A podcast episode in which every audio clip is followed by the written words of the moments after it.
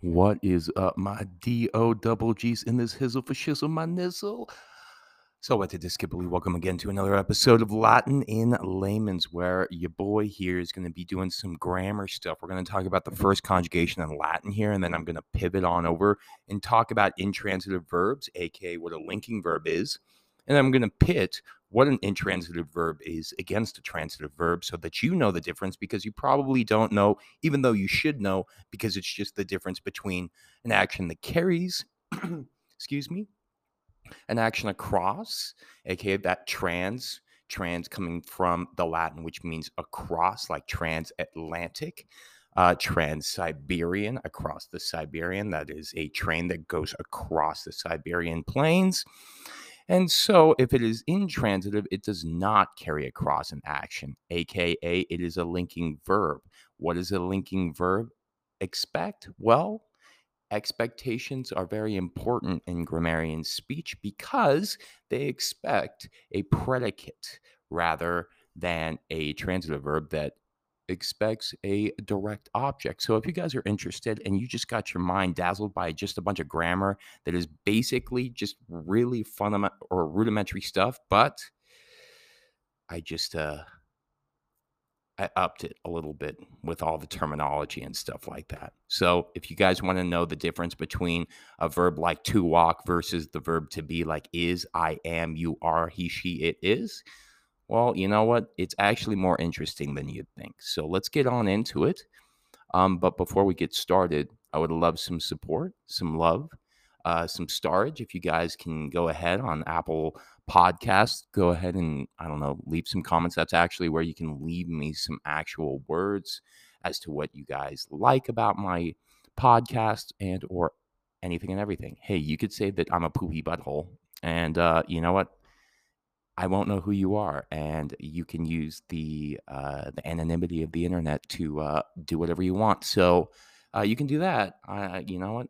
The world's your oyster, as I like to say. So, and you are the master of your own universe, as Mr. Urban Beck so very well ingrained in my head during uh, AP Calculus back in senior year of high school, aka PTSD Central without further ado, though, I am not trying to actually minimize PTSD. That was just a joke, um, because trauma, I think, has we we kind of we tout trauma a little too much nowadays to the point where I think it it can definitely minimize the trauma that people actually experience that leaves them in those you know aspects of trauma where they can actually be triggered and or you know come back to whatever traumatic event that you know is embedded within them. Human brain is such a plastic thing it can hold things so deeply embedded within the the brain. Anyways why do i ramble like this? I don't know. It's because i have a lot of things in my head and i just like to spout them out. Without further ado let's get into the first conjugation where we're going to talk about um, the five essential grammatical terms that are used in reference to verbs in Latin. You should know this as well as English because English relies as well on this with um, each verb that we use. We have mood, we have tense, voice, person, and number. Mood is it the indicative or the subjunctive mood? Is it, is it the indicative, the matter of fact mood, or the subjunctive, the more conditional um, uh, mood? Subjunctive is a different mood that we actually don't touch on in Latin until way later because you basically have to relearn uh, all the conjugations again. So I won't I won't scare anybody. Tense refers to um, well, it refers to the action of the verb and what time oh, uh, when it's happening. Right? Is it happening in the past, present, or future? It can also happen in the pluperfect past. It can happen in the uh, perfect passive future. You know, it, let's just move on. Voice.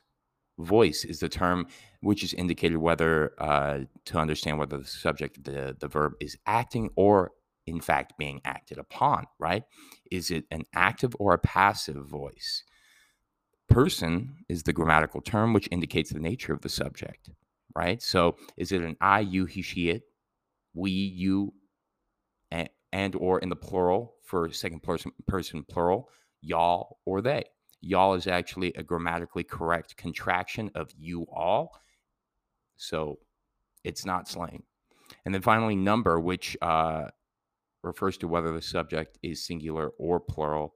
That is, is it one person or is it many?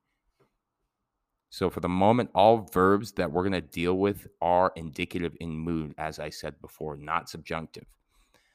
They indicate fact, matter of fact statement. That's what the indicative means.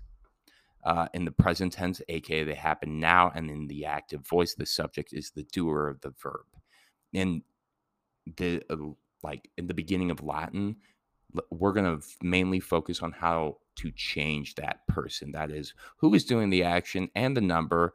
And it begs us to ask the question of whether the person is singular or plural. Is it a singular I or is it a plural amount of I's? What's a plural amount of I? We. What's a plural amount of you? Y'all. What's a plural amount of he, she, it? They. There you go. Another important grammatical concerning uh, term concerning Latin, rather, is a conjugation. So, conjugation has two meanings in Latin. Firstly, it's the process of joining a personal ending onto the base of a verb to form a full Latin verb form.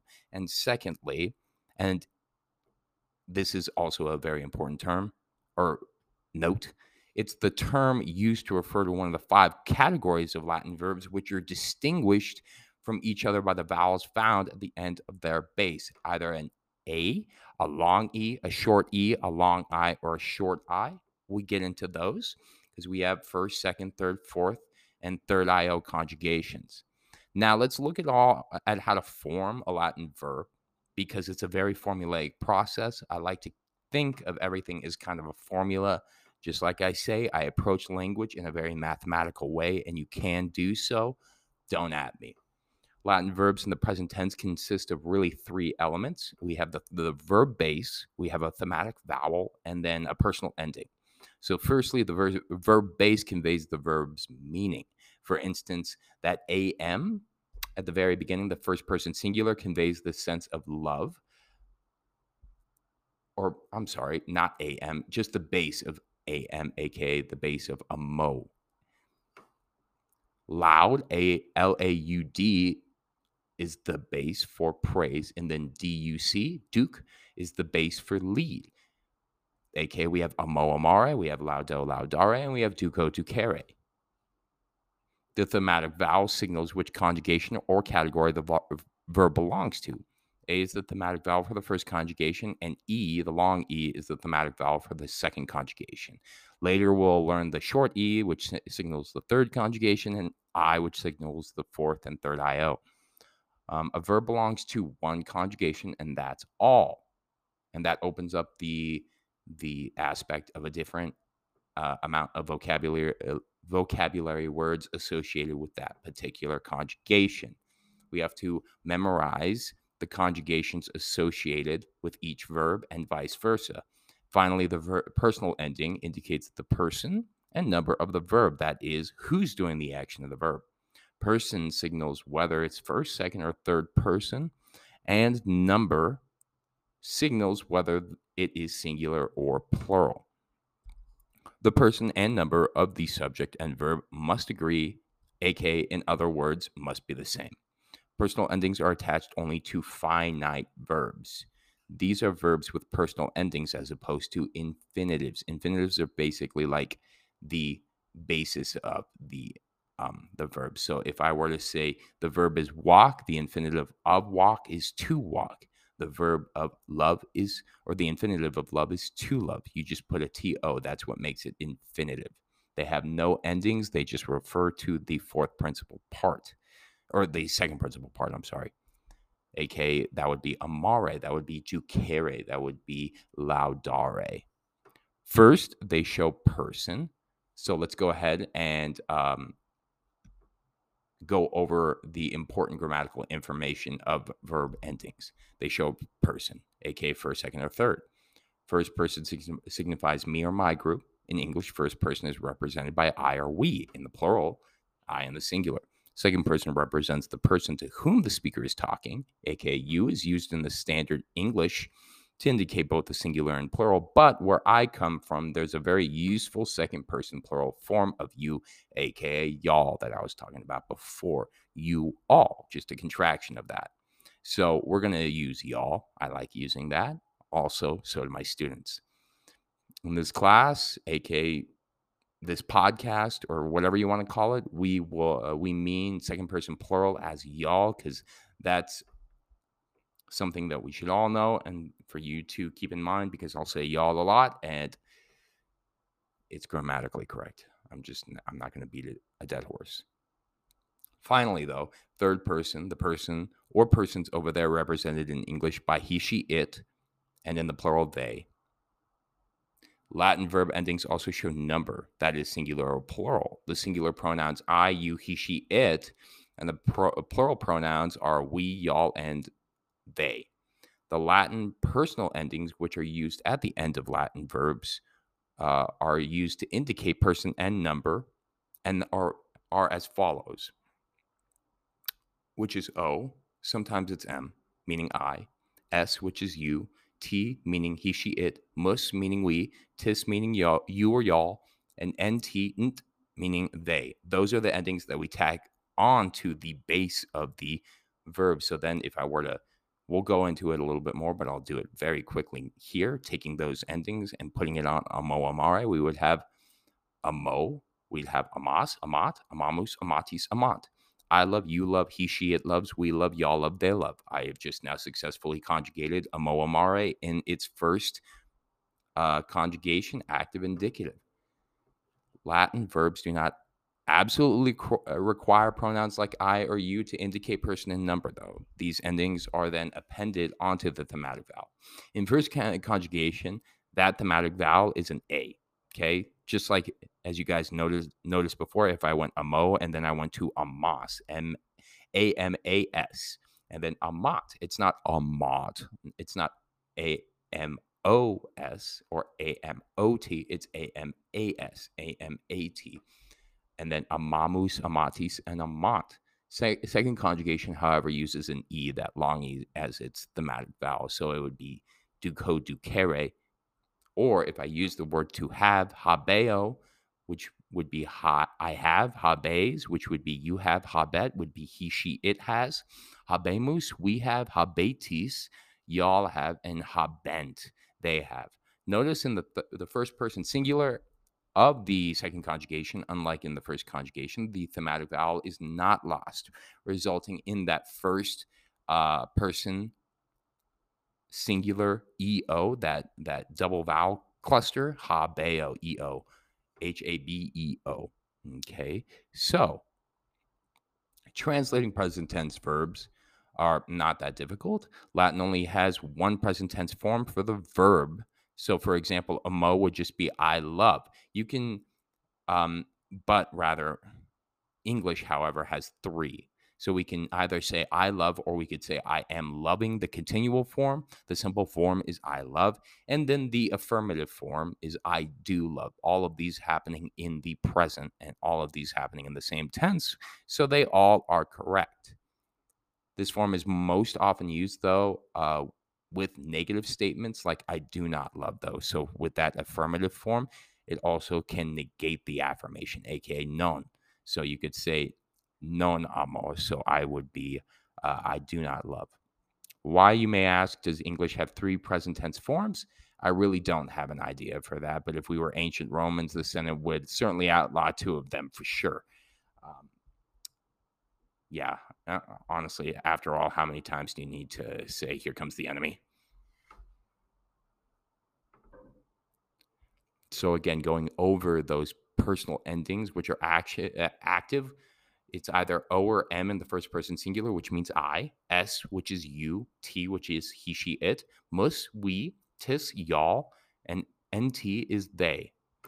Amo, amas, amat, amamus, amatis, amant. I love, you love, he, she, it loves, we love, y'all love, they love. There you go. Finally, moving on, we're going to talk about infinitives real quickly because, you know, we I touched on them before. We'll get into them. We'll talk about intransitive verbs real quickly and we'll wrap it up because it's going to be a longer episode. That's for sure. So infinitives, infinitives in Latin um, or in English rather begin with a to, as in to love, to have, to praise, like I said before. Infinitives in, in Latin end with an re example, amare, which means to love, or habere, to have, laudare, to praise, right? Hydrating there. Note that Latin infinitives use the thematic vowel appropriate, appropriate to each conjugation. As you noticed, it went from amare to habere, aka A for amare, E for habere, H A B E R E. Amare, M A M A R E. So, verb forms uh, after the infinitive come the imperative, aka the mood that indicates a command. For example, go! Exclamation mark or run or stop or whatever. The present imperative mood in Latin has two forms. and the singular, no ending is used, for example. So it would be ama, aka love, or vide, see. In the plural, you add a te, so that would be amate, which would be love plurally to people. So that would be like you addressing a plural amount of people, um, but you were saying it in the imperative statement. So you would be like love or see see something, I don't know, almost aligns with a, an interjection in a way. Note that Latin distinguishes between when a command is directed at a person, though, an imperative singular, or more than one person, like I was saying before. So lauda is singular, and it is used when commanded uh, when the command is directed only at one person. Whereas if I said laudate, the plural um, is used uh, when the command is directed at more than one person.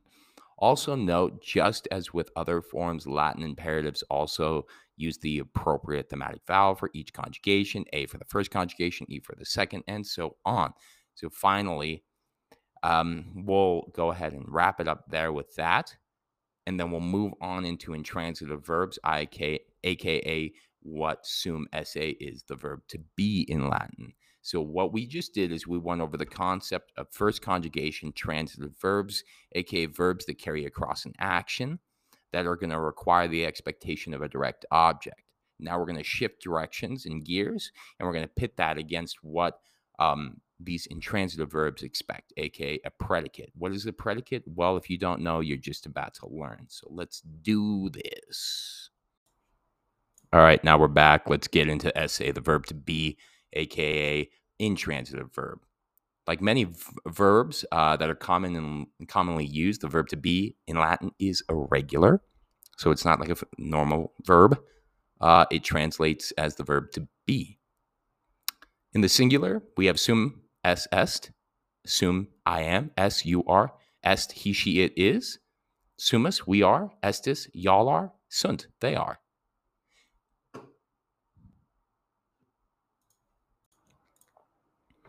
if you look at this verb actually linguistically, the base of sum is actually s e s because it's sum s est. Sum is spelled s u m, like uh, summa cum laude, and s is u r e s, and then est e s t is he she it is or there is, depending on. Um, an example would be there is a book you should read. That would be an example of using there is instead of he, she, it is. However, there is a rule in Latin that if S is followed by a nasal sound, that is an M or an N, it becomes SU. Thus, sum, sumus, and sunt came to be. That's why the base is ES, but you can't really do all that nasally stuff. It would sound very unusual. This verb to be is not only unusual unusual in its format, but also what ca- grammarians call its expectation. Do you guys remember that word that I mentioned prior? In other words, the the forms that accompany it or um, that it uh, predicates aka the verb to be does not expect a direct object because direct objects receive action and there's no action in the verb to be, right? When you are being, you are just existing, you are just a potato. An etymological lesson here, though, if you didn't know, I'll go ahead and go back into it. The technical term for the verb that does not expect a direct object is intransitive, meaning in, not, trans, across. It uh, it is actually an irregular form of the verb to go in Latin. Therefore, thus the verb does not carry across an action. does not go across from the subject to a direct object, doesn't carry anything across, versus a transitive, it goes across, versus intransitive, it does not go across. Instead, the verb to be um, has two things basically equated to one another. I'll get into that more in a second. Because, for example, when you say the man is a teacher, you are essentially essentially saying man equals teacher. Is here is is the verb, right? But it's not really doing anything. It's not carrying an action. It's just intensifying the fact that the man is what? The man is a teacher. It's almost adjectival in uh, in a way. So, in place of an accusative direct object, the Latin sum expects a nominative predicate, right? If you guys remember the cases, nominative, genitive, dative, accusative, and ablative. Nominative refers to the subject of the sentence, genitive, possessive noun, and dative, indirect object, accusative, direct object, and ablative the prepositional phrase and or object of the preposition. Um, so to go back to our example, the man is a teacher, man is the subject, and teacher is the predicate, right? You could also swap that around. You could say the teacher is a man, therefore the teacher is then the subject, and the man is the predicate, basically showing what kind of teacher it is, aka a man or a woman or a they them teacher. I don't know. In Latin, this sentence would be "vir est magi magister." As you can see, "vir" is in the nominative uh, is a nominative subject, and magister is also in its nominative form, its nominative predicate, aka they both match in its gender, uh, case, and number. Vir and magister. Vir est magister. Man est is teacher. Predicates can be adjectives as well as nouns, but in either instance, the predicate has to be nominative. So you could say Mr. Connerly is a teacher. Mr. Connerly is a Latin teacher. What kind of teacher is Mr. Connerly? He is a Latin teacher. See, it's just kind of intensifying and basically highlighting what that person already is. So one can say puer est parvus, the boy is small, or otium est malum, leisure is evil or bad. Estis boni, y'all are good. Or if you translate the predicate as a substantive, aka substantive is an adjective that also acts as a noun, what we've studied before, an adjective functioning as a noun, you can translate it as y'all are good men or good people, since masculine gender functions as common gender in Latin hey, I didn't make the rules. You can thank male chauvinism and history for always valuing the male gender over the female gender. We are making a resurgence and the pendulum is swinging in another direction. So let's keep it there. I like that more. Please note, though, that predicate adjectives agree with the subject in gender, number, and case, like I said before, whereas predicate nouns agree with the subject only in case because nouns have to maintain their own number and gender. Conversely, adjectives must agree with the noun they go with in number, gender, and case. So that's really all I have to say about intransitive verbs, those that don't carry across an action from the subject to the direct object. So if I were to say a sentence like, I went to the store, would that be an example of a regular transitive verb sentence or an intransitive verb sentence? Well, if I'm walking, what is walking here? Is it carrying across an action? What am I doing? I'm walking to the store. Yes, there is a directional quality to it because where am I going? Going to the store. It's requiring me to carry an action, aka being ambulant, aka the Latin word for walk is ambulo ambulare. So I am ambulating all the way to the store um, versus something like is I love my audience. I love my etymologizers. Again, is this carrying a sense of an intransitive verb, aka the verb to be, or a transitive verb? I love my audience, my etymologizers. I love all y'all. I really do. I appreciate you guys. Um, what is it? sounds like again i'm carrying across an action aka to love to love does need some sort of direct object in order to indicate what i am loving right you can't just say love without expecting, well, what are you loving? I just love. Oh, that's nice, but that just is an incomplete thought. Sorry, buddy. Well, how about I am happy? I am.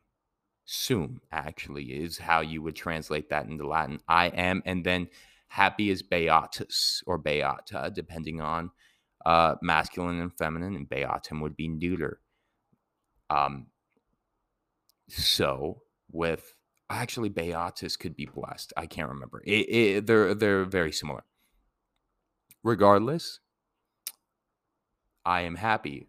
Is that carrying any sort of directional quality? Am I carrying across some sort of action? Yes, I'm being happy, but it's kind of just intensifying what I am currently, right? What am I at this current time? Well, I'm happy. I also could be, um, I don't know, constipated. I am constipated. That's still not carrying a, uh, I'm sorry, I resorted to that one, but I, I still am just in the state of being constipated. I'm just, God, sometimes I really hate myself. Regardless, there isn't an, a, a, a directional quality to that because I am carries no sort of action other than just being.